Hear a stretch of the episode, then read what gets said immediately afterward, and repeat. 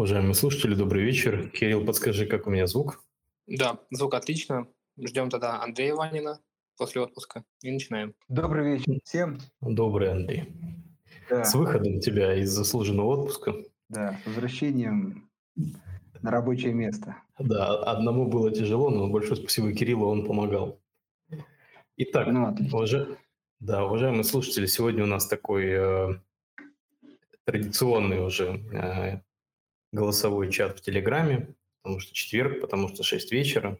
Э, я напомню, что по вторникам и четвергам в это время мы вещаем про фондовый рынок. Сегодняшняя тема нашей беседы – это ретроспектива наших инвестиционных идей. Поговорим о том, а, что мы в качестве интересных объектов для инвестирования, но, опять же, не является инвестиционной рекомендацией, а рекомендовали нашим клиентам, как бы странно это ни прозвучало, и что мы выкладывали на, в разделе блог на сайте gazprombank.investments. И, собственно, немножко поговорим, наверное, про ситуацию, которая сейчас разворачивается на фондовых рынках, э, обсудим вот это. Напоминаю, что все наши аудиозаписи можно послушать а, уже после окончания в сервисах, соответственно, Яндекс Музыки, в нашей группе ВКонтакте. Также мы выкладываем это в Телеграм-канал наш и на YouTube. Тем временем пару минуток а, мы еще, наверное, подождем, да, одну-две, и начнем. Да, я хотел добавить, что, наверное, уже по сложившейся традиции, судя по количеству там, прослушиваний потом можно приветствовать также людей, которые сейчас,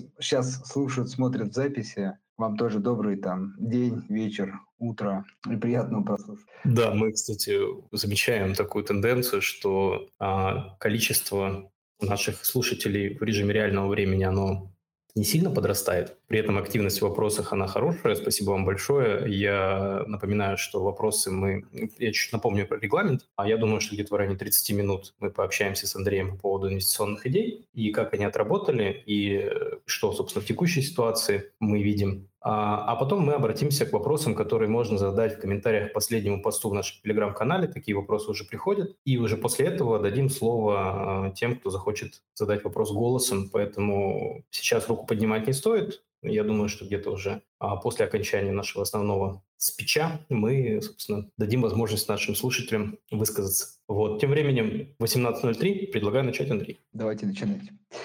Так, ну что, смотрите, на этой, на, на этой, хотел сказать, неделе, в этом месяце, у нас ретроспектива на месяц, мы выложили ну, а, четыре э, инвестиционные идеи, следите за ними, скоро будет пятая в августе, ну и, безусловно, все это продолжится еще в сентябре.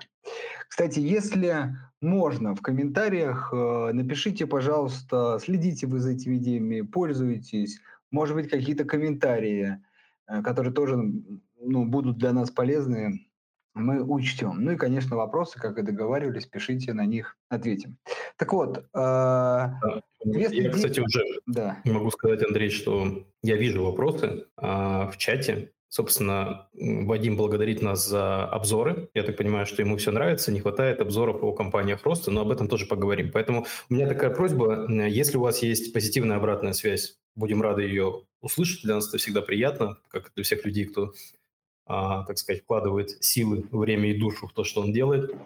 Но если есть негативная обратная связь или какие-то рекомендации, или что-то не нравится, это тоже очень ценная информация, это позволяет нам быть лучше, поэтому мы это тоже обязательно прочитаем. Не стесняйтесь писать э, любые мнения, которые у вас есть о том контенте, который мы делаем. Да, так и есть. И, кстати, э, прям тему э, по поводу обзоров компании роста, действительно, как бы есть некий крен в, в сторону компании стоимости, но мы не раз эту тему затрагивали, обсуждали, и говорим о том, что кажется нам очень аккуратненько, именно используем слово кажется, что компании роста не только там в Америке, но и в мире сейчас, э, с одной стороны, в фаворе инвесторов, то есть пользуются популярностью, а с другой стороны, эта популярность приводит к тому, что цены на них, э, ну, скажем так, высоки. Тут э, надо аккуратнее, слишком высоки, потому что иногда начинают уже там пугать пузырем, вот. Ну, в общем, высоки. Да. А, понятно, что есть разные компании, разные эмитенты. И э, именно этим объясняется крен, что компании стоимости, на наш взгляд, опять же, неоправданно забыты э, и тем самым имеют более лучшее соотношение там, цена-качество. Но, я, безусловно, да, давай. Да, позволишь, я к этой теме чуть добавлю. А, я хочу сказать, что инвестиционные идеи, они хороши как бы не сами по себе, да, а применительно к конкретной фазе там, экономического цикла, конкретной ситуации на фондовом рынке. Поэтому с точки зрения того, почему мы это делаем, Андрей абсолютно прав. Мы просто верим в то, что на текущий момент а, хорошей идеей является именно покупка компании вот с таким профилем бизнеса, да, с такой э, именно стоимостной точки зрения, именно в данный момент. То есть я не говорю о том, что мы всегда так будем делать или что там, для нас это принципиальная позиция. Мы просто считаем, что инвестиционная идея, она хороша тем, что э, выпускать ее стоит именно, когда ты понимаешь, что именно эта компания и ее текущая стоимость, ее текущий бизнес-показатели являются оптимальными с точки зрения там, самого соотношения риска и доходности, который в эту бумагу заложен. Поэтому здесь очень важен еще такой контекст, да, когда она выходит, время, когда мы публикуем эту идею. Да, да, безусловно. Тут еще такая частая история, когда, ну, например, там, ну, знаешь, как обратная связь, меня там называют человек, который в основном инвестирует в компании стоимости, но это не так, это как бы просто некое совпадение, то есть, э, вернее, мой взгляд на то, что сейчас компании э, стоимости более привлекательны. Но еще раз, э, в сентябре вот как минимум уже мы выделили две компании, которые хотим очень подробно разобрать, и эти две компании – ну, скорее относится к компаниям а, роста. Почему скорее? Потому что ну, мы все понимаем, что нет такой четкой грани перехода, да, она всегда такая пограничная.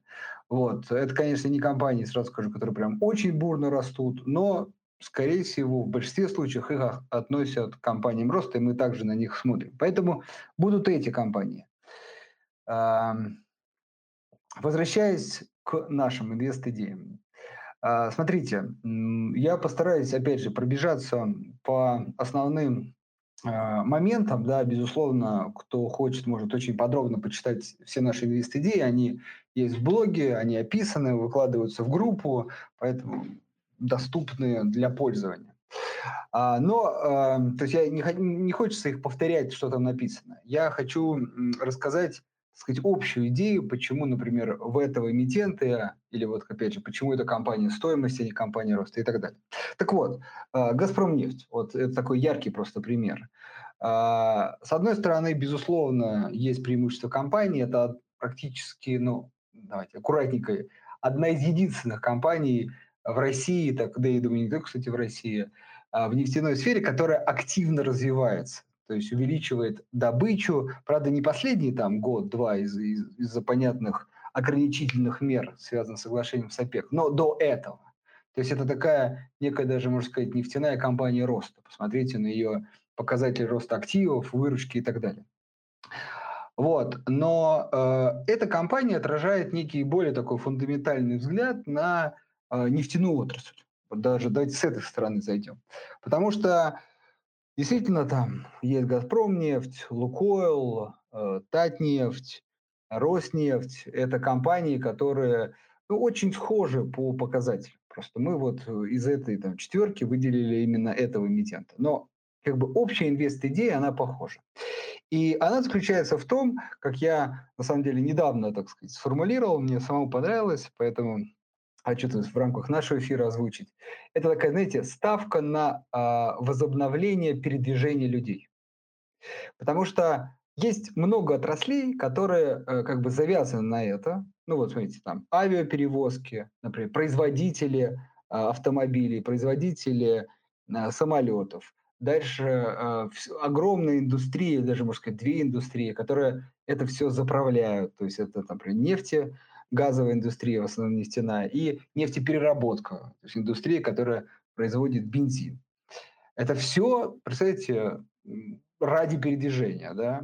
Далее, безусловно, туристическая индустрия. Там, э, в Америке это, например, там, компании, которые вот Booking, да, э, ну и другие компании. То есть все это так или иначе, там отели, видите, еще много чего можно перечислить, связано с как бы передвижением людей.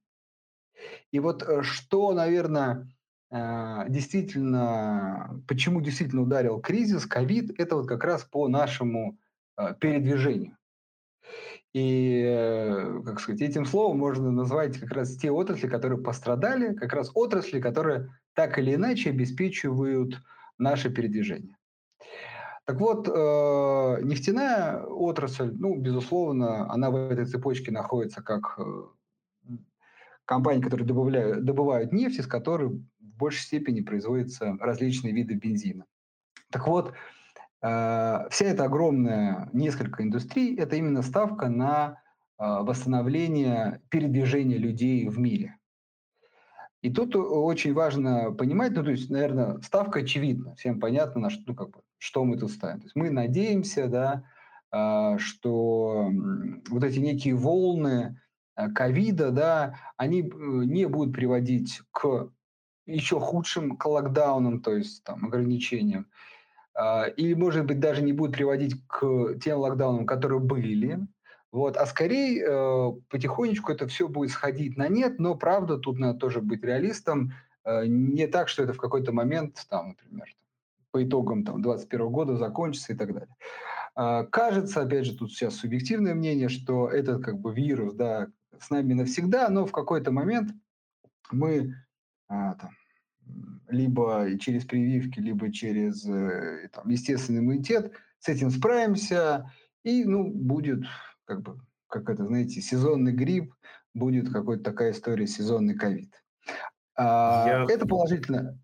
Да. Позволишь, Андрей, да, в дополнение к твоим словам, я всем англо-читающим и владеющим Google Translate людям порекомендую посмотреть сайт э, правительства Сингапура, они несколько месяцев назад выложили доктрину, собственно, развития там, сингапурского общества и экономики в условиях, соответственно, длительного сожительства с вирусом ковид. И вот та логика, которую, наверное, мы закладываем, в, когда говорим о восстановлении о постепенном переходе а, из такой, с более оборонительной фазы да, в более такую нормальную жизнь, она там очень хорошо описана. То есть э, там выводится несколько тезисов, э, всем, в общем-то, рекомендую с ними ознакомиться. Мне кажется, что это очень здравый подход к тому, что происходит там сейчас в мире, и то, как, мне кажется, там, адекватно э, реагировать на те угрозы, которые есть и которые, может быть, еще в связи с мутацией вируса будут появляться. Почитайте. В целом там как раз и в двух словах это говорится о том, что нам нужно, ну, как обществу, научиться а, минимизировать последствия заражения ковидом и свести его а, как бы влияние на бизнес, экономику и жизнь простых людей как, в общем-то, сезонный там, грипп и простуду. Да? То есть эта болезнь будет с нами, но наша задача там всячески сделать так, чтобы урон бизнесу, экономике и повседневной жизни сводился просто так, э, как э, к сезонным заболеваниям. Поэтому, если хотите там чуть подробнее изучить, как мы на эту историю смотрим, Смотрите, интересно. Смотрим так же, как правительство Сингапура. Или они, так же, как мы. Ну, в общем, э, да, как раз много на самом деле мнений про это. Если есть какие-то в комментариях, можем обсудить вопросы. Действительно, история не очевидная. Появляются новые штаммы, которые могут это кардинально всю историю изменить. Но, как я всегда говорю, надо на что-то поставить. То есть либо э, сказать себе, что нет, например, я считаю, что это надолго, очень надолго, и как бы в мир, как я говорю, не вернется там, прежним, например, передвижением, тогда, наверное, нет, эти истории не должны быть в вашем портфеле. Либо все-таки ставка на такое благополучное э, окончание этой истории, и тогда, опять же, более точно, конкретно, например, «Газпром нефть». Опять же, а вот теперь почему «Газпром нефть»? Еще раз, потому что, опять же, нам кажется по показателям это наиболее эффективная Э, в первую очередь все-таки нефтедобывающая компания, хотя еще одно преимущество «Газпром» нефти является в том, что и газовая составляющая тоже у них э, наращивается, и как раз сама компания делает акцент на то, что э, проекты по добыче газа, несмотря на материнскую компанию, которая непосредственно этим занимается в лице «Газпрома», у них тоже, ну, как сказать, рассматриваются как альтернативные вложения. Поэтому глобально, еще раз, видите, вот как бы а, ставка на это, чтобы было понимание. А вот почему «Газпром» нефть, еще раз в обзоре можно почитать. Ну, в общем, еще раз, нам видится, это наиболее а, оптимальная компания по соотношению цены и качества. Окей. А, если, еще раз, вопросы будут именно по этой компании, мы еще к ней вернемся. Давайте пойдем дальше. ННТП. Тут можем, на самом деле, прям сократить обзор, потому что идея та же. ННТП – это Новороссийский морской э, торговый порт, который в первую очередь занимается тем, что там, переливает э, нефть из там, трубы в, на э, танкеры. Да? Понятно, что есть э, там, трубопроводы, которые непосредственно доставляют потребителям, но мы понимаем, что э, мир там, потребляет нефть, и которая доставляется танкерами, и достаточно много этой нефти. И вот НТП как раз и занимается тем, что ну, как бы услуга, да, перевалка нефти с, из трубы на корабль на этом не, как этот, не, нефть, нефтетанкер, да, Нефть, скорее. Нефтеналивной, да, танкера. Да. Вот, соответственно, э, здесь тоже ставка на самом деле на это. То есть действительно у компании в 2020 году сократилась и там выручка, и чистая прибыль. Вот. Единственное, что там надо, конечно, если кто внимательно читал, учитывать и э, валютные переоценки у компании, валютный долг. Там, при снижении рубля это негативно сказывается на показателях чистой прибыли. Ну, в общем, это все разовые факторы. Главная все-таки причина там, снижения выручки чистой прибыли – это, опять же, сокращение ну, поставок нефти. Вот. Ну, собственно, да, кстати, вот видите, еще порты тоже можно отнести к отрасли, которая обеспечивает э, как сказать, передвижение людей. Видите, как оказывается много, я, ну, я почему к этому возвращаюсь, для меня это было некое для себя открытие, как действительно много компаний завязаны на как бы простой услуги нашего передвижения. Да? И вот, оказывается, порты тоже тут задействованы. Еще можно транспорт туда компании э, зачесть, которые транспортируют нефть и так далее. В общем, ставка также на это. А что касается, почему именно НТП, ну, тут а, на самом деле особо выбор небольшой. У нас там э, еще там буквально там дальневосточный морской порт, да, есть. Э, тут выбор небольшой, поэтому НТП один из крупнейших портов России. Собственно, тут выбор скорее очевиден. Э, нам кажется еще раз, что также это хорошее время для инвестирования в эту компанию. Итак, это что касается двух российских компаний, которые мы рассматривали на, опять же хочу сказать, на этой неделе, в этом месяце. А, другие две компании – это а, HP и MedFly, а, MedLife, да, которые уже иностранные эмитенты. Что касается HP, да, э, Hewlett Packard, если, так сказать, вы еще помните эту компанию, ну, она и сейчас популярна, но просто я вот э, по знакомым, так знаете, поспрашивал тоже, когда при обзоре этой компании. А, люди, как бы, да, что-то знакомое, но а что, что за компания? Хотя у многих есть ноутбуки от этой компании, да. То есть в первую очередь это компания, э, которая занимается тем, что ну, там, как это, собирает из комплектующих ноутбук и продает его под своей маркой. Да?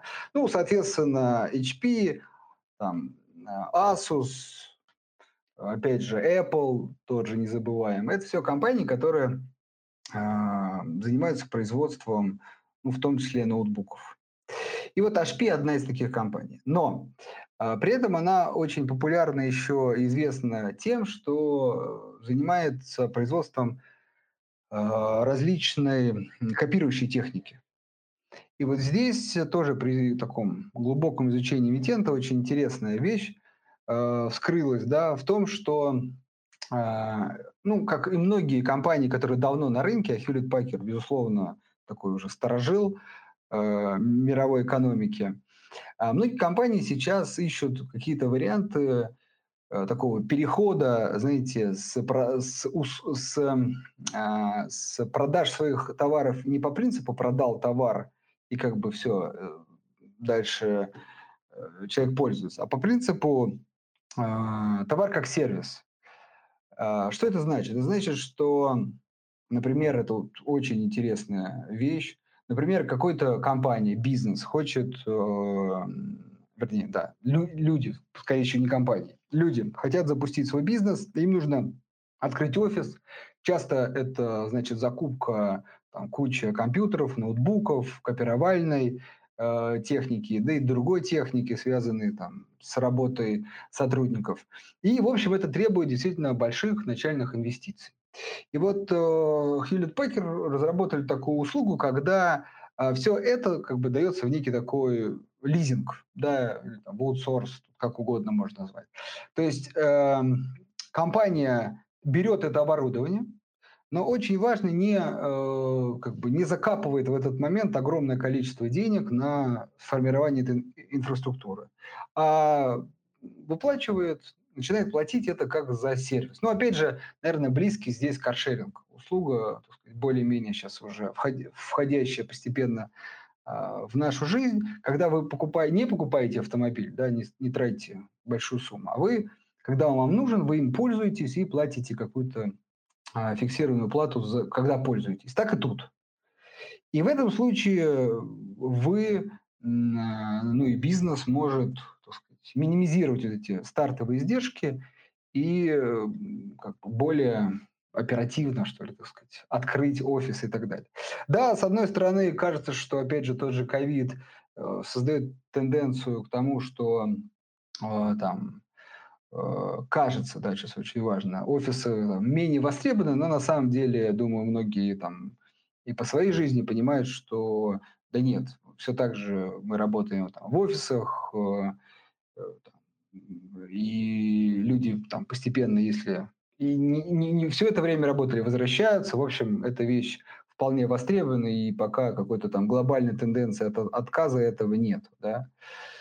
Соответственно, вот интересная услуга. То есть, и действительно компания делает акцент на том, что эта услуга пом- поможет компании как бы, ну, продолжать там, существовать, развиваться на рынке и сохранять свою там, маржу, зарабатывать деньги акционерам. Это первое направление.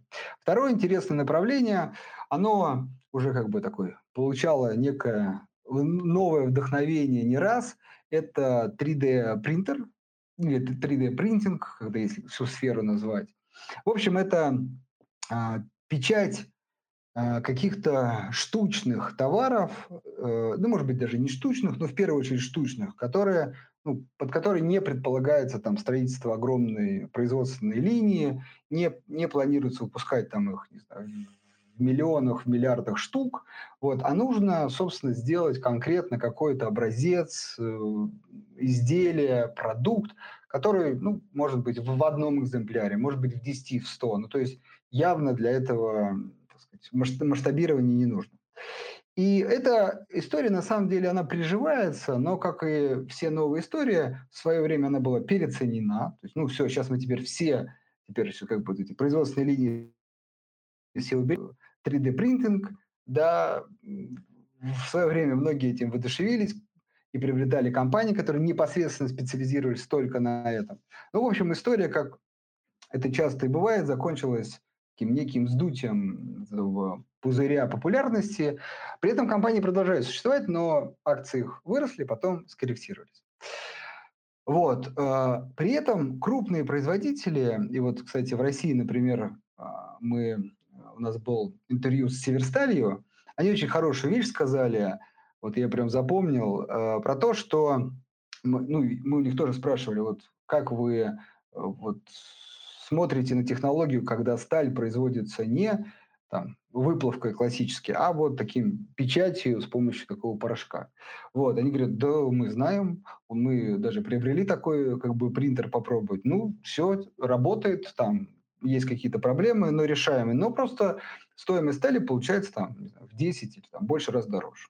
То есть, ну, как бы, не рентабельно, потому что сталь – это продукт, который очень востребован, и производить его вот таким вот массовым э, способом намного выгоднее. Вот еще раз пример, когда где-то это полезная история, а вот сказать, что она заменит все вот и вся, конечно, нет. Так вот, Хьюлит Пакер, так как все-таки есть очень э, большая часть бизнеса, которая целится на как бы печать, да, это все-таки что-то похожее, да, вот, безусловно, они тоже развивают это направление, но развивают его, скажем так, органически, то есть не не, не инвестируя какие-то огромные деньги в там, пиар и в продвижение этой истории, а именно сказать, а, договариваются о том, где это нужно. И вот один из примеров, который мы в обзоре рассказывали, это то, что, например, Volkswagen благодаря оборудованию HP уже начинает э, там, ну, как сказать, для прототипов очень важно э, делать детали для автомобилей. Пока как бы автомобиль не серийный, да, ну, надо как что-то все-таки показать, вот, и используется 3D принтер. 3D принтер и принтинг как, как э, технология. Соответственно, и тут тоже компания развивается. А, в итоге, если подытожить, э, получаем компанию, которая, с одной стороны, является таким, э, а, такой классической компанией стоимости, но, видите, есть уже определенные заделы, мысли а, о том, как развиваться, что предлагать миру в следующие, например, там, 5-10 лет. Вот, ну, опять же, так как это не э, бурно растущий бизнес, э, нет каких-то там прям, не знаю, новых технологий и так далее, то и стоимость э, вполне приемлемая, соответственно, на наш взгляд, кажется оптимальное соотношение, опять же, цены-качества на текущий момент. Ну и последняя компания, тут чуть меньше можно рассказывать, потому что на самом деле крупный, стабильный, предсказуемый бизнес, как ни странно, без новых технологий и так далее. Но, в общем, э, MetLife – это классическое страхование, э, в первую очередь специфика бизнеса страхования жизни. Э, ну, такая, может быть, не очень понятная и, как сказать, обычная вещь для э, сказать, нашего населения, да, для россиян. Все-таки у нас страхование жизни, если и принято, то только когда, говорится, берет, берет, берет человек кредит и его, как сказать, заставляют. Вот. Но на самом деле на Западе э, это очень популярная, востребованная история. И вообще история страхования – это отдельная тема. Э, мне кажется, она вот только-только там приходит, как ни странно, понятно, что у нас есть страховые компании, но вот эта философия э, сказать, максимизации страхования, защиты своих рисков э, и так далее, она, культура только еще приходит. Вот, на Западе, конечно, это уже норма, и я, например, сталкивался с ситуацией, когда, ну, не, не а, при взятии кредита, когда, например, российские компании сталкивались с ситуацией, они, например, работали или там поставляли какое-то оборудование или услугу, или как-то взаимодействовали, взаимодействовали с иностранными компаниями, и там их прям спрашивают, говорят, так, это все как бы хорошо, а вот у вас вот эти есть валютные риски, есть вот, например, там риски поставок, а у вас как бы застраховано это все дело?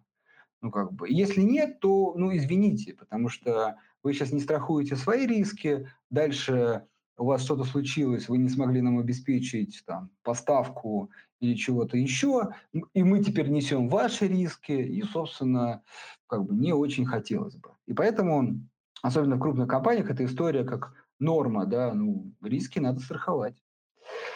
А, и поэтому там э, и для частной жизни это тоже некая норма. Но норма в каком случае, я объясню. Потому что у меня был такой э, собственный опыт непосредственно взаимодействия с этой компанией, когда мне, это, правда, было давно, лет пять назад, мне показалось это, конечно, ну зачем, это, как сказать, э, странно, да, не нужно и так далее. В общем, услуга следующего характера. Это когда э, ну, у вас есть определенный доход, вы работаете, и понятно, что, и слава богу, с, как со здоровьем все хорошо, планов э, много, и кажется, что доход, он таким и будет, э, и никаких проблем точно не будет в ближайшие там, 5-10 лет. Но э, это история про то, что вам предлагаются страховые полюсы, которые как бы вы отчисляете там, часть вашего дохода, действительно небольшую, ну, опять же, там зависит от вашего возраста, там, медкарты и так далее, а, ну, в общем, отчисляете. И если что-то случается, опять же, производственная травма, просто травма, не дай бог, какая-то серьезная болезнь или там, самая страшная смерть, да, понятно, что есть семья, дети и так далее, то в этом случае а, как бы вот эти все негативные, особенно ну, финансовые последствия этого, они застрахованы. То есть, ну, как бы, что бы ни произошло, вы застрахованы. Ну, там, либо прям там на долгий период, либо на какую-то сумму. Ну, что тоже позволит как-то, знаете, как адаптироваться к новым условиям там, вам и там вашей семье. Поэтому, ну, на самом деле, сейчас я совершенно по-другому на эту историю смотрю. Вот, конечно, можно сказать, я эту задачу решаю, и, кстати, всем, кто инвестирует, все-таки это, это, этим решением может быть как раз ваше инвестирование, да, то есть, ну, вы можете откладывать и инвестировать. Собственно, вот такие компании, они страховые зарабатывают на, тем, на, на, э, на том, что как бы берут ваши сбережения, инвестируют, вот, ну и, соответственно, в случае наступления каких-то неприятных там, событий делятся больше, на самом деле, частью этого дохода, этих денег, но часть остается себе, и для них это бизнес. Понятно, что если человек не знаком с инвестированием, с финансами, он, ну, куда ему, вот, ну, отложил он там 10 тысяч, да, куда их нести, не, не знает, да. Вот, как раз в этом есть преимущество. Человек, который знаком с фондовым рынком, с инструментами, в принципе, он может сам себе формировать эту подушку безопасности, да, которая как раз и может быть использована также, э, как защитный актив в случае каких-то неблагоприятных событий. Но опять же, если человек там работает и как бы не знаком с инвестированием, то для него эта услуга как раз такой простой способ э, защитить себя. Вот как бы немножко про бизнес, да, немножко про ее услугу. Но очень важно, что это действительно востребованная услуга. Э, сама компания имеет огромную выручку, стабильную, стабильную выручку, стабильную прибыль, стабильные показатели. И, опять же, стоит, по нашим оценкам, вполне себе приемлемые цены. Поэтому, вот, наверное, вот эта компания такая классическая иностранный пример компании стоимости, которая дорого не стоит. На этом все. Есть ли вопросы? Давай посмотрим. Давай. Просят обрисовать перспективы в акциях золотодобытчиков, в частности, поле золота. Это, как бы, это, пошли, мне нравится, вопросы ну, сказать, про любую компанию. Ну, в принципе, вот, все, да. любой стрим этим заканчивается, понимаешь? Да, да, да, да, да. все здорово, все парни рассказываете про какие-то инвестиции, а вот про мой портфель, пожалуйста, что-нибудь можете про конкретную бумагу поговорить? Сейчас, э, да, давайте на этот вопрос. Просто тут еще один вопрос э, прислали почему-то как бы в, в личку. Ну, я тоже отвечу. А, смотрите, про э, золотодобывающие компании. Ну, классическая история, мне кажется, каждый должен предсказать, что это защитный актив, да, потому что в кризис обычно люди нервничают, вот, вспоминают про то, что золото – это, так сказать, самый надежный, самый защитный актив, как говорится, если денег не станет, всего не станет, то будет только золото. И, соответственно, кризис, э, ну, либо хотят э, переждать в этом инструменте, либо в кризис как бы, как это всегда, сомневаются вообще в перспективе рынка в целом, и поэтому тоже идут в золото. А, но от этого надо понимать, что золотодобывающие компании только выигрывают, потому что цена золота вырастает, даже если они добывают то же количество золота, у них вырастает выручка, чистая прибыль, акционеры их счастливы. Проблема одна, да, что когда как бы, кризис как бы, остается позади, а, чаще всего фондовые рынки вырастают, и очень многие люди, которые как бы забежали в золото и, знаете, так, эм, не, не сильно уверены все-таки в том, что золото это навсегда и так далее, видя рост фонда рынка, они начинают возвращаться. Ну, это нормальная история. Да? Вернее, это не очень хорошо, эти перебегания, они чаще всего как раз, как сказать, бежит человек в последнюю очередь, а, а возвращается на фондовый рынок тоже уже после того, как он вырос. Э, но не суть, ладно. Э, люди возвращаются в акции, и цены на, акции, на золото начинают корректироваться, либо надолго до следующего кризиса, такое впадают в боковик. Поэтому э, компаниям золотодобывающих активов надо относиться как, э, опять же, еще раз, защитным активам. Еще раз, что это значит? Что, э, например, если вы их покупаете, то в период, когда золото дешевеет, это самое важное, и показатели этих компаний э, там, падают, не надо их продавать. Ну, потому что это же защитный актив. Поймите, он вам нужен, если вы его рассматриваете как защитный актив, для следующего кризиса. Если же вы его продадите, то опять следующий кризис вы встретите без защитного актива. И купите его скорее на пике роста золота, опять же, эту историю, когда уже как бы не нужно покупать. Поэтому э, к золотодобывающим компаниям, и, кстати, очень важно, да, я как раз э, сторонник именно в этом случае покупать акции золотодобывающих компаний, а не именно золото. Потому что акции, ну, как бы еще есть надбавка, да, в виде там дивидендов к этой же стоимости и так далее.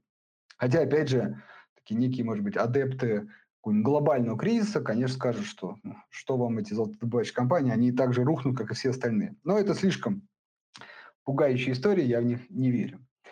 И тоже вам рекомендую не верить. А, поэтому это защитный актив.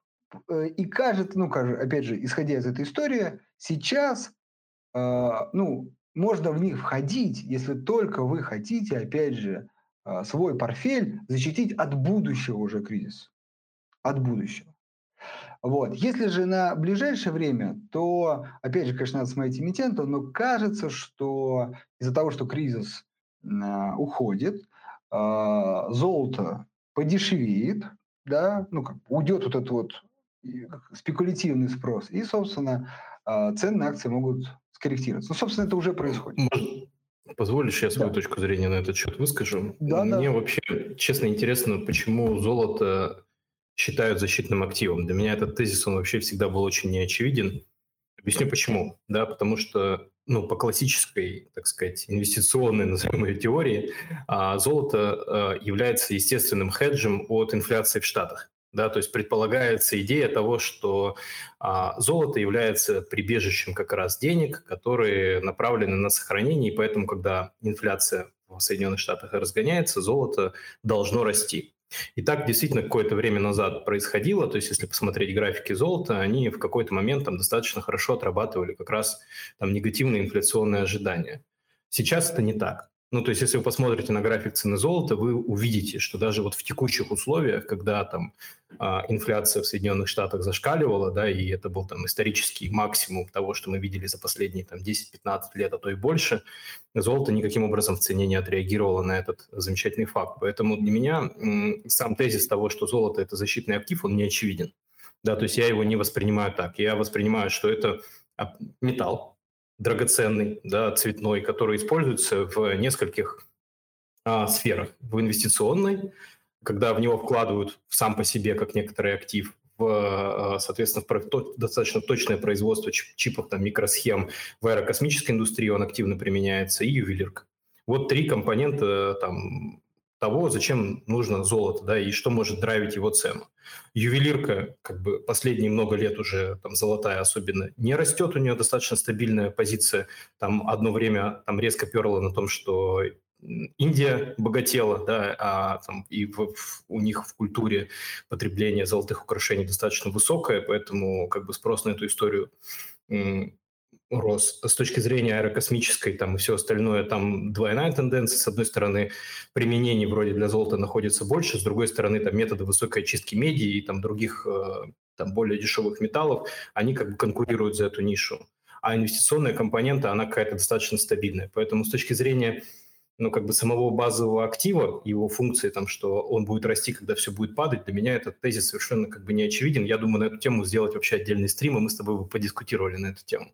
Что касается акций золотодобывающих компаний, я предлагаю на них смотреть как на акции там, цветных металлургов. То есть, ну, есть сырье, которое они добывают, у него есть там стоимость, она какая-то понятная, есть себестоимость, за, разведанные запасы, и в этом смысле полюс, ну, как бы, как именно как полюс золота, как компания, выглядит достаточно неплохо. Дивиденды платят стабильно, выручка, растет, долговая нагрузка тоже более-менее там стабильная, ПНЕ, по-моему, 10 сейчас. Ну, то есть чуть дороговато, но, в принципе, вполне вменяемо.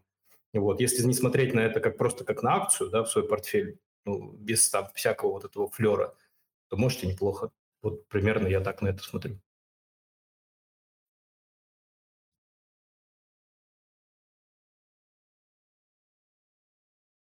Андрей, ты со мной? Меня вообще слышно?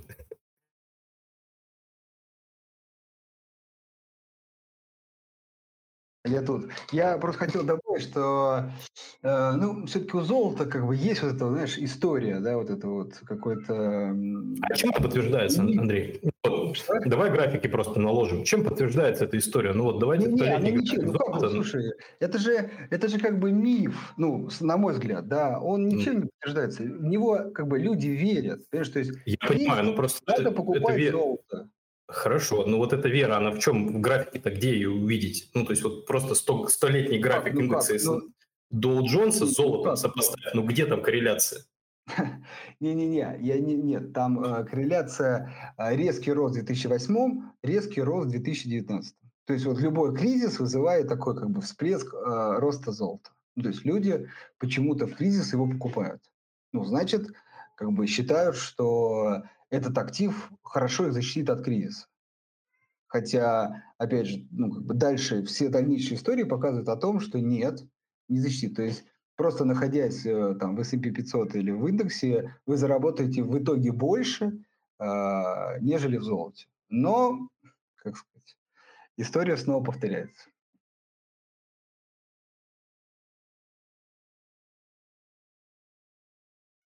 Так, окей. У меня еще один такой вопрос тут. Э, ну, не знаю, тут, к сожалению, не видно имени.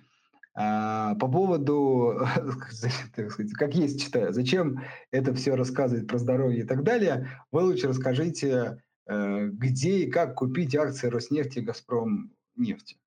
А, смотрите, э, коллеги, если, да, тут важный такой регламент, все-таки мы такой некий диалог ведем для людей, которые уже имеют брокерский счет, уже там что-то сами покупают, и, скорее всего, ну, по крайней мере, данный вот эфир ищут, а что еще можно приобрести. Потому что действительно часто там времени не так много для выбора компании, опыта и так далее. Вот а мы тут как бы предлагаем такую расширенную историю, что можно посмотреть. Если, но действительно для тех, кто пока первые шаги делает или планирует, напоминаю, что у нас есть курс по инвестированию на фондовом рынке. И э, он у нас, сейчас Кирилл, надеюсь, нам подтвердит, стартует очередной 31 августа. Поэтому мы обязательно сделаем анонс у нас э, в, в канале. Вы записывайтесь на него, и вот там э, две недели, то есть каждый день э, полезная информация по итогам, которая приведет вас к тому, что у вас уже не будет вопросов, где, что купить, и даже больше скажу, как и почему. Поэтому, так сказать, пользуясь случаем, так сказать, э, анонсирую курс.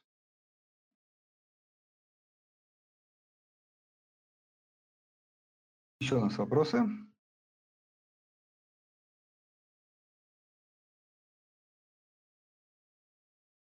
Так, секунду.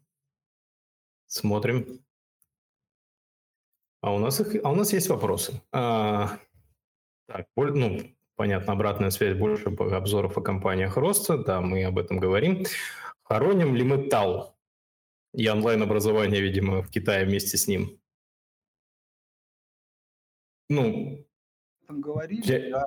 Да, про эту тему мы немножко там подробно рассуждали. Есть в одной из записей, если хотите, можете послушать. Там достаточно подробно мы освещаем свою точку зрения относительно того, что происходит там, а, происходило да, в Китае. Я только уточню, что, ну, как бы, честно говоря, я эту историю немножко отпустил и не слежу там за наверняка какими-то, знаешь, там э, попытками этой компании как-то отбиться или договориться и так далее. Вот. Э, в любом случае это уже знаете, как, как бы не анализ эмитента, скорее какие-то человеческие факторы, которые там могут как-то сгладить эту историю. Ну, кажется, там все очевидно, точка поставлена вот в этой истории. И если на что-то можно надеяться, то надо прям раскопать и, и убедить себя. Вот. Мне кажется, что все-таки нет. Такие истории уже сказать, обратного хода не имеют. Скорее склонен согласиться. Хорошо. А, вопрос такой, почему после довольно хороших отчетов цена а, на акции компании может упасть? А, здесь все вопрос не в отчете, а и его там, хорошести, да. а с точки зрения, мне кажется, ожиданий инвесторов и какие модели были заложены в рост э, выручки относительно тех компаний, которые вы покупаете. То есть зачастую покупается не сам факт того, что компания растет, а ожидание будущего роста – Если этот будущий рост э, темпами не оправдывает, а мы с вами это видели в Амазоне, мы с вами видели это в Тесле, то после выхода отчетности, соответственно, модели роста выручки у инвесторов э, корректируется, и, соответственно, цена э, там, тоже позиции начинают сокращаться, поэтому цена может падать. Ну, это вот моя такая быстрая оценка. Добавлю, что поймите, так сказать, рынок, он вроде рынок одно место, да, но на рынке есть на самом деле две группы людей, которые там что-то покупают и продают. И это вот инвесторы и э, спекулянты. Э, вот и спекулятивный подход, он предполагает э, то, что ну, любой, так сказать, маломальский рост акций э, спекулянт хочет забрать, то есть зафиксировать доход. И поэтому есть такая старая же история, да, там, покупай на слухах, а продавай на фактах. И вот, соответственно, ну, многие там говорили об этом, и сейчас это подтверждается, что стимулирующие меры приводят к тому, что а, компании, там, ну, американские, в первую очередь, я думаю, это там история именно про тот рынок, отчитываются очень хорошо, то есть там превосходят и, и так, скажем, неплохие ожидания аналитиков. Вот, но это факт, это как бы вот подтверждение тех ожиданий, которые были у спекулянтов и у неких, некоторых инвесторов до этого. И, соответственно, в результате этого люди просто фиксируют доход, как бы вот я хочу зафиксировать доход, и ну, акции из-за этого падают. А, более долгосрочный инвестор должен ну, как бы принимать это за данность и понимать, что если там, показатели компании сильны и компания продолжает там, либо платить дивиденды, либо увеличить доход, все это, эта коррекция будет также быстро там, выкуплена и акция пойдет дальше.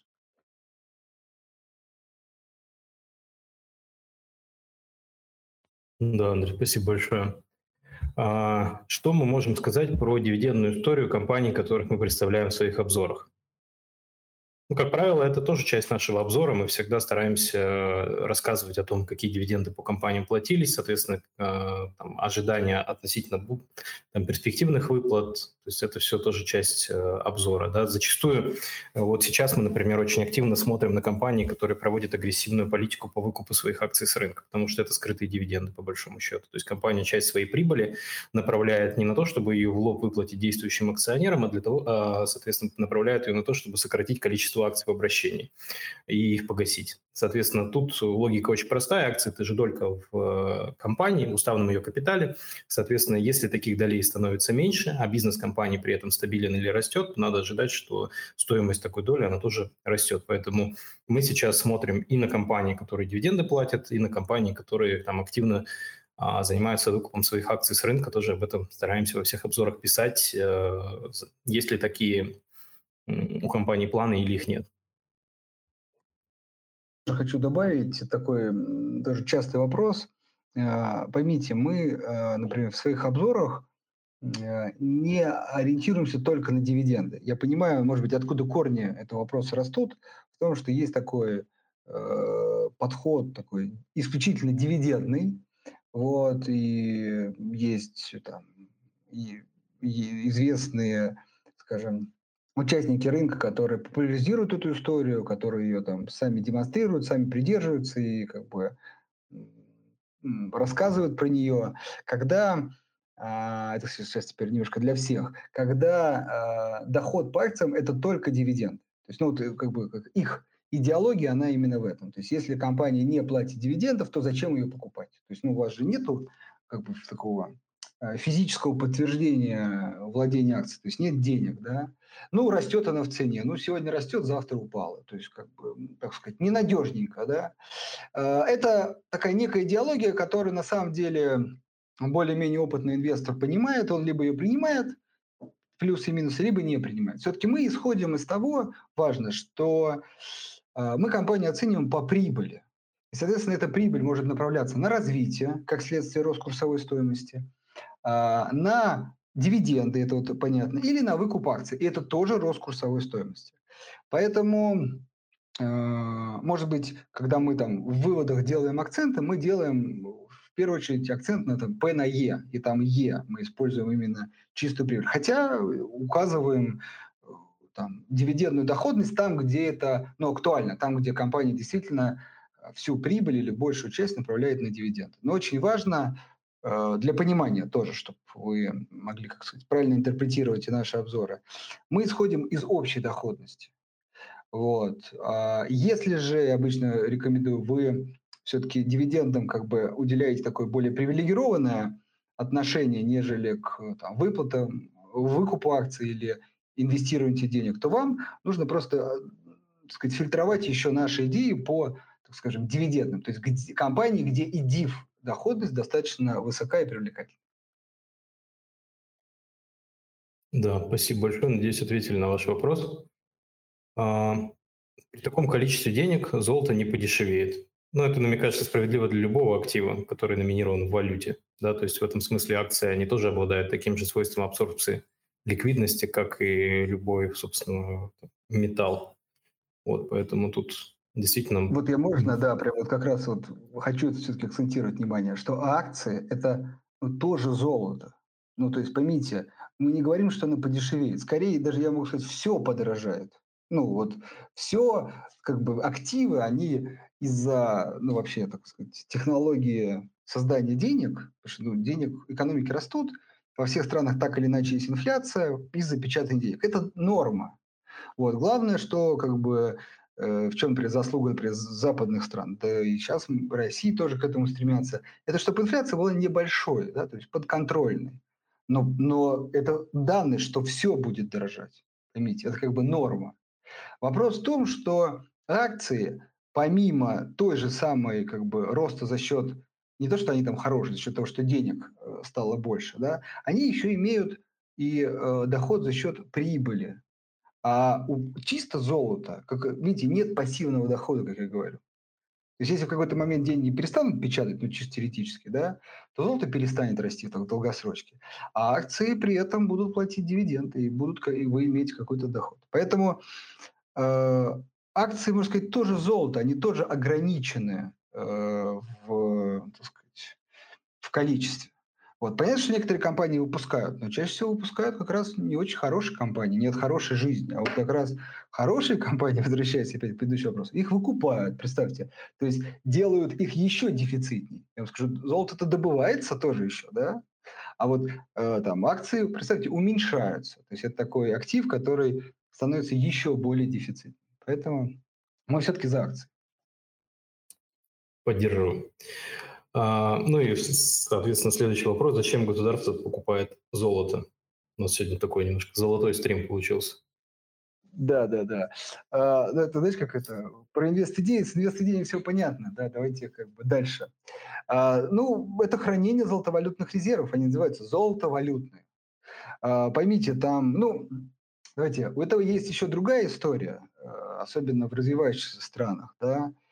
Но не будем сейчас ее касаться, что надо как бы рассказывать про там, дефицит, э, вернее, профицит, баланс и так далее, и так далее. Базово пока так, э, развивающиеся страны чаще всего пытаясь поддерживать э, сказать, национальную валюту, скорее делать ее чуть слабее, чем она была бы без этого, э, у них формируются резервы, то есть они должны там, эти денежные средства, например, там, доллары, куда-то инвестировать. Ну и вот они их инвестируют, например, в золото. Э, это уже, как сказать, выбор непосредственно страны, во что инвестировать.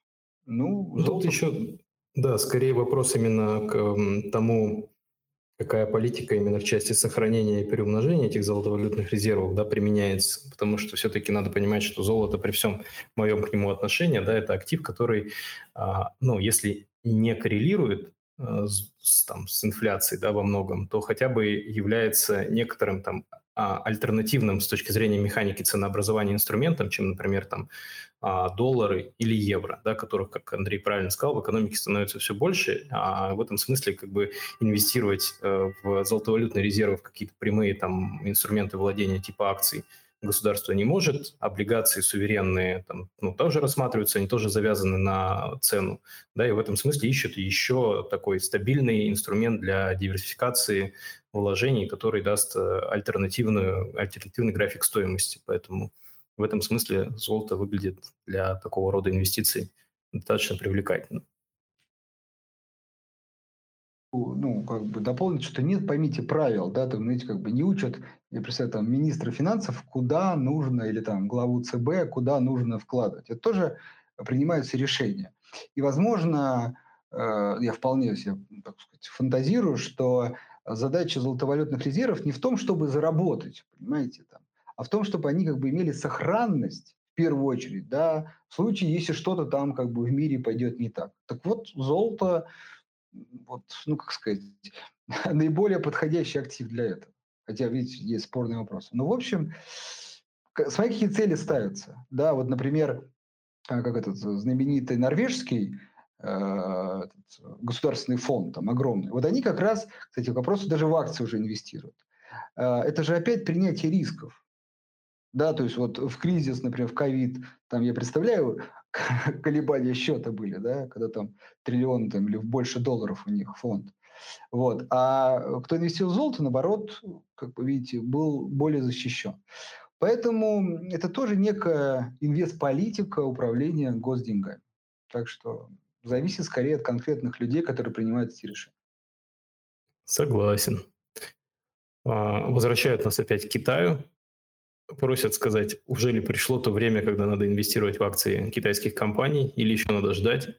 Если бы, мне кажется, кто-то знал наверняка, наверное, а, так публично это бы не озвучивал, но моя точка зрения, что здесь логика такая. Если вы базово принимаете те риски, которые связаны с китайской экономикой, вы понимаете, как это работает, да, то там текущие цены, и у вас есть доля там вложений, которые вы готовы инвестировать в, в такие экономики, то сейчас цены на ряд там китайских компаний выглядят достаточно интересно с учетом там динамики развития их бизнеса тоже, э, как сказать, добавлю, у нас уже сформировался на самом деле прям четкий ответ на этот вопрос, потому что эту тему мы и подробно разбирали, и не раз отвечали.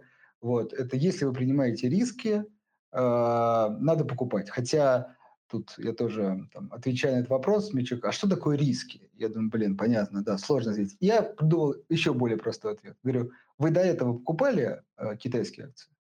Говорит, да значит, как бы либо осознанно, может быть, неосознанно вы риски Китая принимали. Значит, надо покупать. Ну, то есть, если есть возможность еще докупить, то надо покупать. Если не покупали, то есть, значит, наверное, вас что-то смущало да, в инвестировании в это. Да? Хотя тут, конечно, всегда есть новички, которые как бы, просто еще не успели подумать над этим вопросом. Но, в общем, для тех, кто не первый день на рынке, можно даже более точнее я сформулирую. Покупали ранее, значит, принимали риски. Значит, сейчас действительно еще лучшее время купить э, акции этих компаний. А если до этого как-то сторонились этих акций, они вас смущали, то, наверное, последние как раз истории подтвердила ваши опасения. И действительно, может быть, и не стоит. Ну, здесь конкретику уже следующим вопросом спрашивают. Просят сравнить MetLife и Prudential Financial. Почему первая компания с нашей точки зрения интересней? Я, честно говоря, не анализировал вторую компанию, поэтому мне сейчас сложно сходу ответить на этот вопрос. Э, да, я тоже не отвечу. На самом деле вторая компания тоже рассматривается как, так сказать, на обзор. Есть такой шорт-лист, да. Вот. Э, но пока глубоко не погружались. Хотя действительно и та, и та э, две страховые компании, и, в общем, в шорт-листе, например, они у нас есть, и, скорее всего, это значит, что как бы и то, и то вполне привлекательно. Просто, ну вот, MetLife, может быть, чуть-чуть лучше смотрелся там по соотношению коэффициента P на E. Я думаю, что как только мы выпустим обзор на вторую компанию, мы сможем к этому вопросу вернуться, и если, а, уважаемые слушатели, вы будете с нами, мы на этот вопрос более подробно ответим с этой точки зрения. Я Там еще хочу сказать... Да, пока у нас шел, собственно, эфир, мы же еще один обзор выпустили на наш сайт, так что зайдите, посмотрите. Я сейчас ссылочку в э, комментарий отправлю. Мы, мы сделали обзор на Lear Corporation. Вот, это компания, которая компонентами занимается. Если будет время, тоже посмотрите ссылочку, да, я отправил. Да, посмотрите, да. Это, опять же, маленькая ремарка, как я люблю, называю это, любимые э, компании в плане того, что это не там, IT, ни, ба, ни, финансы, ни фармацевтика, не то, что, знаете, как бы популярные сразу хочется как-то приобрести. Это такая крупная всегда, чаще всего, но точечная, как закрывающая какую-то сферу. Представьте, автомобильные сиденья. Вот вроде, да, кто бы думал. Ну, не только там автомобильные, там для грузовиков, и, может быть, я там, уверен, небольшая доля каких-то других услуг. Но вот какой-то вот какая-то деталь в машине, да. Но за что я просто люблю такие компании, это то, что ну вот представьте, как Баффет, да, вспоминая Баффет, некий ров вокруг компании. Вот другой какой-то бизнес, думает, так, ну чем заняться бы, да, давай делать э, сиденья для автомобилей. Вот пойдем в эту сферу. Вот. Но там есть вот лидеры и даже еще несколько компаний, которые вот там уже технологии, кажется, сиденья, целые огромные технологии. То есть очень как бы, во-первых, сложно зайти туда, конкурировать с ними. Во-вторых, возникает вопрос, а зачем? Ну, как бы есть уже, все прекрасно делают.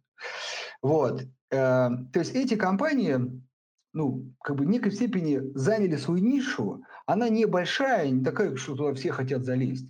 И тем самым спокойно себе как бы производят нужный товар миру и зарабатывают деньги своим акционерам.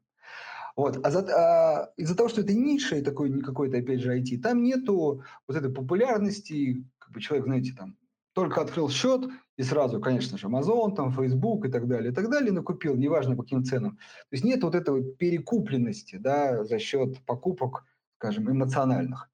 И вот это повод так сказать, купить такую нужную, но не на слуху компанию. Вот, так что обязательно почитайте. И очень, кстати, хорошо развивает в общем кругозор. Знаете, как кто чем занимается, что производит, какие объемы и так далее. Тоже очень интересно.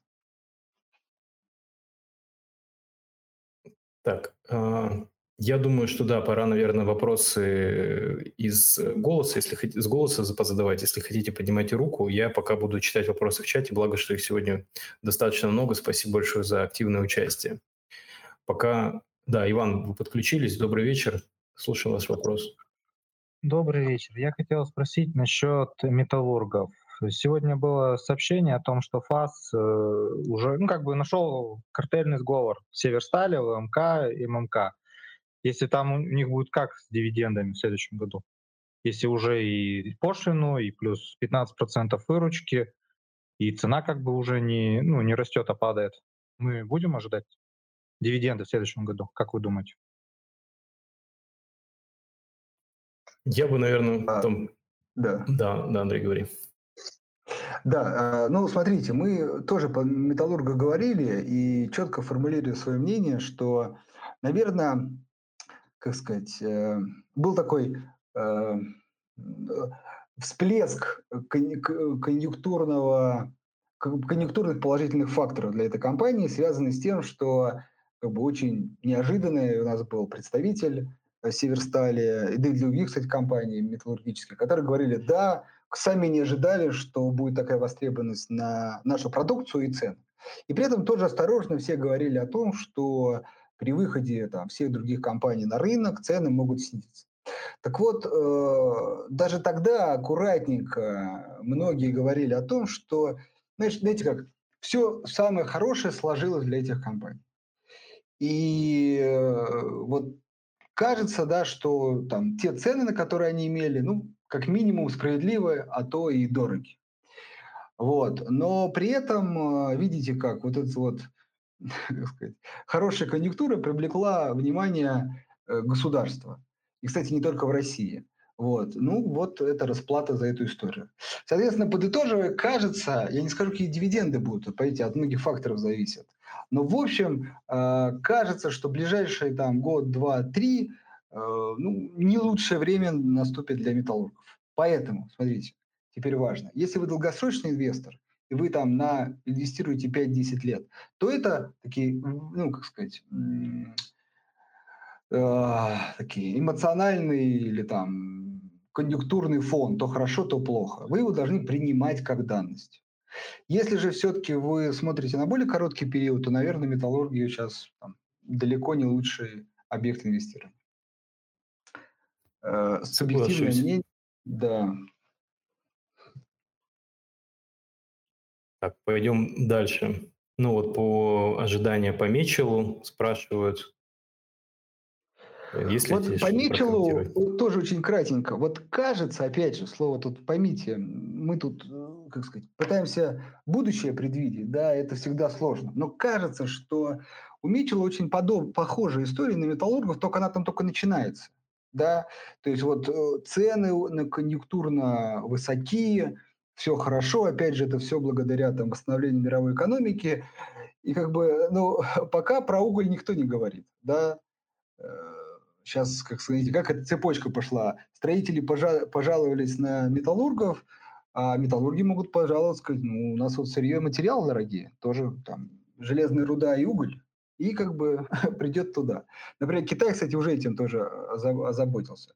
Поэтому поймите, а, в чем опасность именно долгосрочного инвестирования вот сейчас в, а, в, на мой взгляд, опять же, в угольной компании? Надолго ли это? Ну, то есть это вот навсегда, как вот эти высокие цены, вот это вот все. Кажется, что нет. Поэтому, если вы хотите как бы немножко поиграть в это, надо осознавать себе это, поиграть. Говорите, говорят, так, я сейчас покупаю и надеюсь, что цены еще куда-то там подрастут, а акции там э, угольных компаний подрастут, и я где-то вот, вот готов выходить. Нормальная история, это спекулятивный подход, вы на это ставите. Но если все-таки вы как бы инвестиционно заходите, то есть говорите, все, считаю, что там какая-то востребованность угля, его, например, дефицит какой-то, нехватка, хотя, да, сомнительно, а, и, и как бы и вот эти цены будут надолго, то вот тут бы я бы не согласился. Поэтому краткосрочно, да, но в любой момент все может измениться, это надо риск принять. Долгосрочно скорее нет. На мой взгляд, это ну, такой некий всплеск положительной конъюнктуры, который все-таки в долгосрочке ну, скорее закончится, потому что тут э, он уже нефтью нас пугает отказ, с чем мы не согласны, да. А вот с углем, ну, все-таки очевидная тенденция там, в западных странах отказа от него. Хотя, опять же, есть Индия, Китай, особенно Индия, которые еще долго-долго будут его использовать. Но вот там тенденция более очевидна. Поэтому мы смотрим вот так. Краткосрочно хорошо, долгосрочно не очень. Так, а, акции роста и стоимости. Кто придумал это деление? В чем его смысл? Какое соотношение их в индексе S&P 500? А, я коротко скажу. А, смотрите, деление очень простое. Да, по темпам роста выручки и по типу инвестирования получаемой компанией прибыли. То есть идея в чем? Компания роста, она характеризуется двумя простыми вещами – это достаточно агрессивный рост выручки от отчетного периода к отчетному периоду, и вся чистая прибыль, которая в компании есть, как правило, в большем своем объеме направляется на реинвестирование, на а, как бы дальнейший рост этого бизнеса. Да? То есть и когда инвесторы покупают такие акции, они понимают, что дивиденды а, либо платятся там, небольшие, либо не платятся совсем, но могут платиться там в какой-то там долгосрочной перспективе. И делается ставка на рост цены самой бумаги. Вот. Э, в компаниях стоимости мы видим, что компания либо вышла уже на свой какой-то операционный максимум, да, то есть у нее очень сложно наращивать там агрессивными темпами а, выручку, и как следствие там рост прибыли возможен только за счет более эффективного, наверное, расходования там тех э, сокращение издержек и эффективного расходования тех ресурсов, которые у компании есть, и там большая часть прибыли направляется акционерам, да, либо в виде, соответственно, дивидендов, либо в виде обратного выкупа акций с рынка. Вот это вот примерно такое а, базовое деление. По соотношению в индексе S&P 500 сейчас понятно, что в основном э, компании, которые обладают там за триллионной в долларах капитализации, это все компании роста, да, это там Фанк, Facebook, Amazon, Apple, э, Google, Netflix. То есть это все компании, которые агрессивно растут, они большие, но тем не менее основную свою прибыль они реинвестируют в дальнейший рост своего бизнеса и в поиск там, новых направлений для а, там, операционного развития. Вот поэтому их там доля в общем индексе капитализации индекса S&P 500, она понятно, что она сейчас доминирующая. И мы считаем, что там кажется, что там имеет как раз смысл посмотреть на вторую группу, которая там за прошедшие периоды не так э, агрессивно росла и не было там ей уделено, мне кажется, достойного внимания со стороны инвесторов. Поэтому сейчас в большей степени как бы смотрим туда. Вот, наверное, так ответил бы я на этот вопрос. Так, так ну, а, я думаю, след... может такой последний вопрос Давай. Да, Я думаю, что мы успеем... Да, давай еще, учитывая, что ты только вышел из отпуска, ты свеж, бодр, полон сил, давай мы, я думаю, что хотя бы вопросы из чата все э, закончим. А благо, что их осталось буквально несколько штучек. Э, какие компании мы сами инвестируем, как выглядит наш портфель, какие инструменты в нем, присутствует ли диверсификация? А, ну, я не знаю, насколько корректно а, будет говорить о том, в какие конкретно ценные бумаги мы вкладываемся. Скажу так, что в моем портфеле а, есть и компании роста, и компании стоимости, но компании роста там появились достаточно давно, и доля их как бы не увеличивается. Компании стоимости сейчас я активно на них смотрю и их по возможности финансовой докупаю. Очень солидарен со многими рекомендациями, которые мы даем, ну, с идеями, которые мы публикуем в нашем блоге. Диверсификация, конечно, присутствует, да, это базовая история. Планируете ли вы добавить возможность исполнения формы W8BN в нашем сервисе? Да, конечно, планируем. То есть мы сейчас активно там над этим работаем. Как мы смотрим на игровую отрасль? И какие компании, по нашему мнению, наиболее интересные? Ну, Андрей, ты смотришь на игровую отрасль? Ну, кажется, опять же, это любимое слово, потому что аккуратненько, да, что все дороговато. Тоже некая популярность этой индустрии, все эта популярность вызывает э, некую неоправданную завышенную стоимость. Поэтому, а, скажем так, в шорт-листе, который мы планируем, да, там потихонечку до конца года как бы раскрывать и предлагать, к сожалению, не знаю, к счастью, нету э, игровых, ну то есть компаний, которые э, ориентированы на производства игр. Э, и опять же, если только не брать китайский. Китай, в Китае э, там есть несколько компаний, э, которые вот ну, там много компаний, на самом деле, которые вес привлекательны, если вы принимаете риски. Все-таки, если говорить американские, европейские компании, то дороговато, кажется нам. Да, я э, здесь отправлю ссылочку. У нас есть а, наш очень хороший товарищ Назар Чтинин, который, собственно, там автор блога «Вредный инвестор» на YouTube. И вот он как раз очень э, пристально следит за игровой индустрией и периодически пытается там что-то покупать.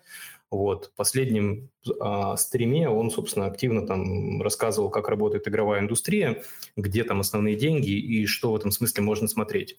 Я коротко скажу, что игровая индустрия сейчас в мире это там порядка 200, наверное, миллиардов долларов, там чуть меньше и по, по регионам большая степень а, потребления приходится на Asia Pacific, ну, собственно, Азия и Тихоокеанский регион. А по профилю это вообще очень забавно. В основном а, это мобильные игры и там, основная аудитория, которая там, приобретает товары и услуги в игровой индустрии в мобильных играх, это э, женщины на 60%. Ну и в основном в этой доле еще скрыто дети да, то есть они много играют, много покупают как раз мобильных устройств. Поэтому если вы будете смотреть на эту индустрию, я бы все-таки, наверное, с точки зрения именно как инвестор смотрел в большей степени на рынок мобильных игр. Там публичных компаний не так много, в основном тоже там, ну, с прицелом на азиатские регионы и, соответственно, там, прост, в общем, побеждают простые мобильные игры. Они приносят наибольшее количество денег тем, кто их производит, ну и, соответственно, инвесторам, которые владеют их акциями. К сожалению, на публичных рынках э, компаний представлено не так много. Это Take-Two, Activision Blizzard, э, кто там еще? Вот ходят слухи, что Epic Games э, рано или поздно выйдет на IPO. Это Fortnite и там, Unreal Engine. Вот. Э, у самого у меня есть там немножко бумаг, но в основном они там для квалифицированных инвесторов, то есть они не, не листингованы на бирже Санкт-Петербург, поэтому тут смотрите, если будет интересно, можем эту тему там тоже дальше отдельно разобрать. А, что посоветовали бы мы купить на ближайшие три года? Ну, здесь я тут ну, коротко можно ответить. В основном все наши инвестиционные рекомендации, которые мы выпускаем, они как раз нацелены на этот горизонт, и поэтому там смотрите, выберите из этого то, что с вами, так сказать, в позитивном ключе резонирует, и составьте хороший диверсифицированный портфель а, на три года. Кажется, что сейчас хорошее время для того, чтобы инвестировать в компании стоимости, компании, у которых не очень высокая оценка, которые либо там активно занимаются бейбеком, либо платят дивиденды в хорошем объеме. Мне кажется, что это хорошая идея. Андрей, что думаешь по поводу трехлетнего горизонта? Э, да, я просто, смотрите, там, обращаюсь, так сказать, э, слушателям, которые вот сейчас слушают из записи. Э, смотрите, как бы можно много чего накидать каких-то эмитентов, но поймите, тут очень важная история, что мы хотели бы, да, зачем мы пишем вот такие большие обзоры, да, хотя, например, многие там, участники рынка уже знаете, свалились на то, что покупает то, потому что должно вырасти на там, 50%. А, потому что чем, э, чем глубже вы изучите компанию, чем э, э, проникнетесь там, продукцией, которую она производит, востребованностью, размерами компании и так далее, тем э, с большей вероятностью вы будете как бы, там, принимать менее какие-то импульсивные решения. Вот, поэтому покупая что-то а, потому, что это классно, это не очень хорошая история, потому что поймите, через неделю вы забыли, почему, как, и там, блин, а, а это снизилось на 5-10%, там какая-то коррекция, блин, что плохо, плохо что-то посоветовали, да. Вот. С другой стороны, когда у вас есть там ссылочка, я всем рекомендую просто сохраняйте, ты, например, купил эту бумагу, потому что и ссылочка на наш обзор вы всегда сможете зайти и почитать, а, ну нет, ну тут действительно крупная компания, наверное, ничего страшного, но бывает и так далее. Почитав историю, такое было. И, в общем, это с большей вероятностью, как сказать, будет способствовать правильному подходу. Вот, поэтому, э, опять же, к вопросу, что купить, именно для этого делаются вот эти инвестиционные идеи, следите за ними, и могу вам сказать, там, через год у вас будет точно такой, даже быстрее, через пол, я думаю, такой хороший, большой диверсифицированный портфель. Ну что ж, я думаю, что сегодня мы более чем подробно постарались ответить на те вопросы, которые вы присылали. Спасибо большое, что вы все это время были с нами. А, напоминаю, что запись будет выложена в а, сервисах Яндекс Музыки, в нашей группе ВКонтакте, в YouTube и, соответственно, в Телеграм-канале также. Подписывайтесь на него, будьте с нами каждый вторник и четверг в 6. И спасибо вам всего большое. Всего доброго. До свидания. Андрей, рад, ты вернулся. Да, до свидания. До свидания.